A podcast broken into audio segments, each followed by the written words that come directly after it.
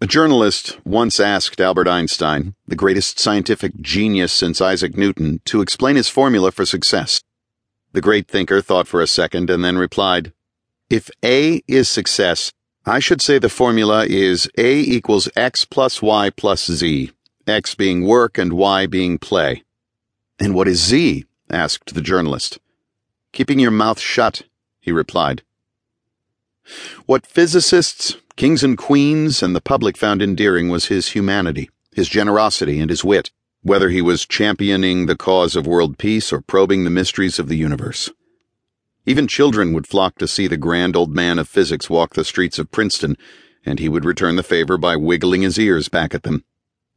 Einstein liked to chat with a particular five-year-old boy who would accompany the great thinker on his walks to the Institute for Advanced Study. One day, while they were strolling, Einstein suddenly burst out in laughter.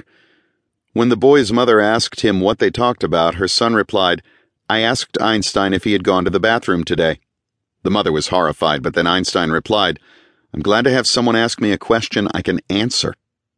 As physicist Jeremy Bernstein once said, everyone who had real contact with Einstein came away with an overwhelming sense of the nobility of the man.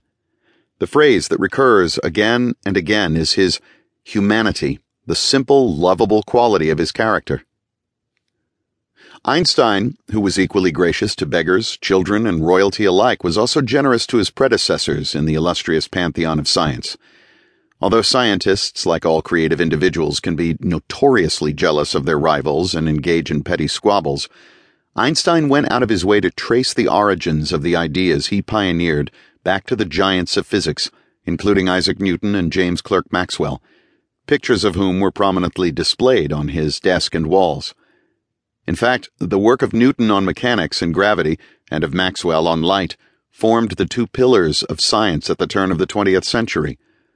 Remarkably, almost the sum total of all physical knowledge at that time was embodied in the achievements of these two physicists.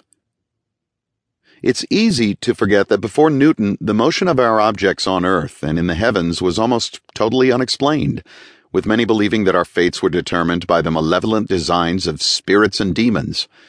Witchcraft, sorcery, and superstition were heatedly debated, even at the most learned centers of learning in Europe.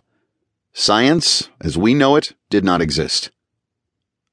Greek philosophers, and Christian theologians in particular, wrote that objects moved because they acted out of human-like desires and emotions.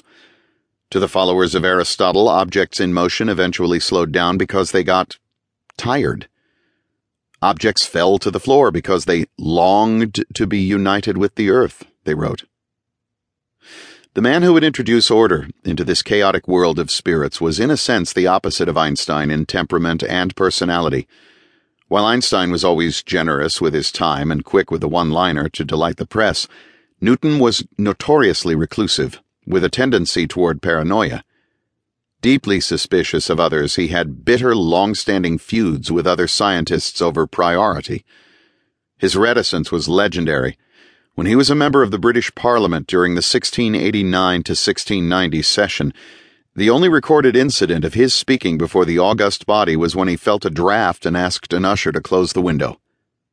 According to biographer Richard S. Westfall, Newton was a tortured man, an extremely neurotic personality who teetered always, at least through middle age, on the verge of breakdown.